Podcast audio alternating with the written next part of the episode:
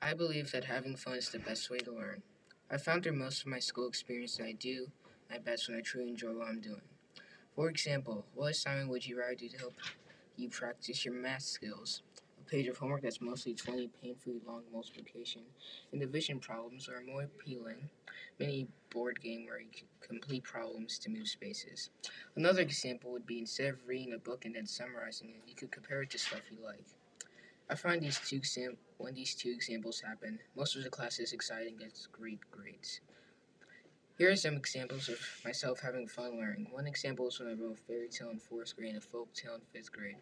If I ever had a f- probably had a full block of school that isn't recess where I feel enthusiastic for a class and didn't feel like an empty soul.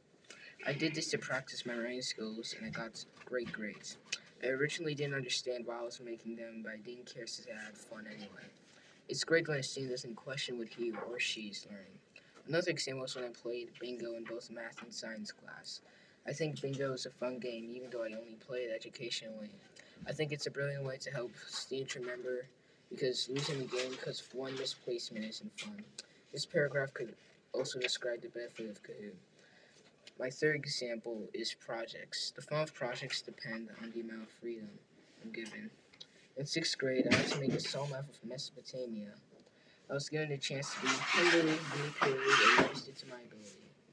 I got some clay, paint, and a poster board, and I was done within two hours. I find that something fun for from can stop me from getting bored and procrastinating.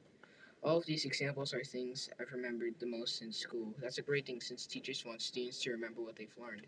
You know it's worked when you see everyone in your class having a smile on their faces.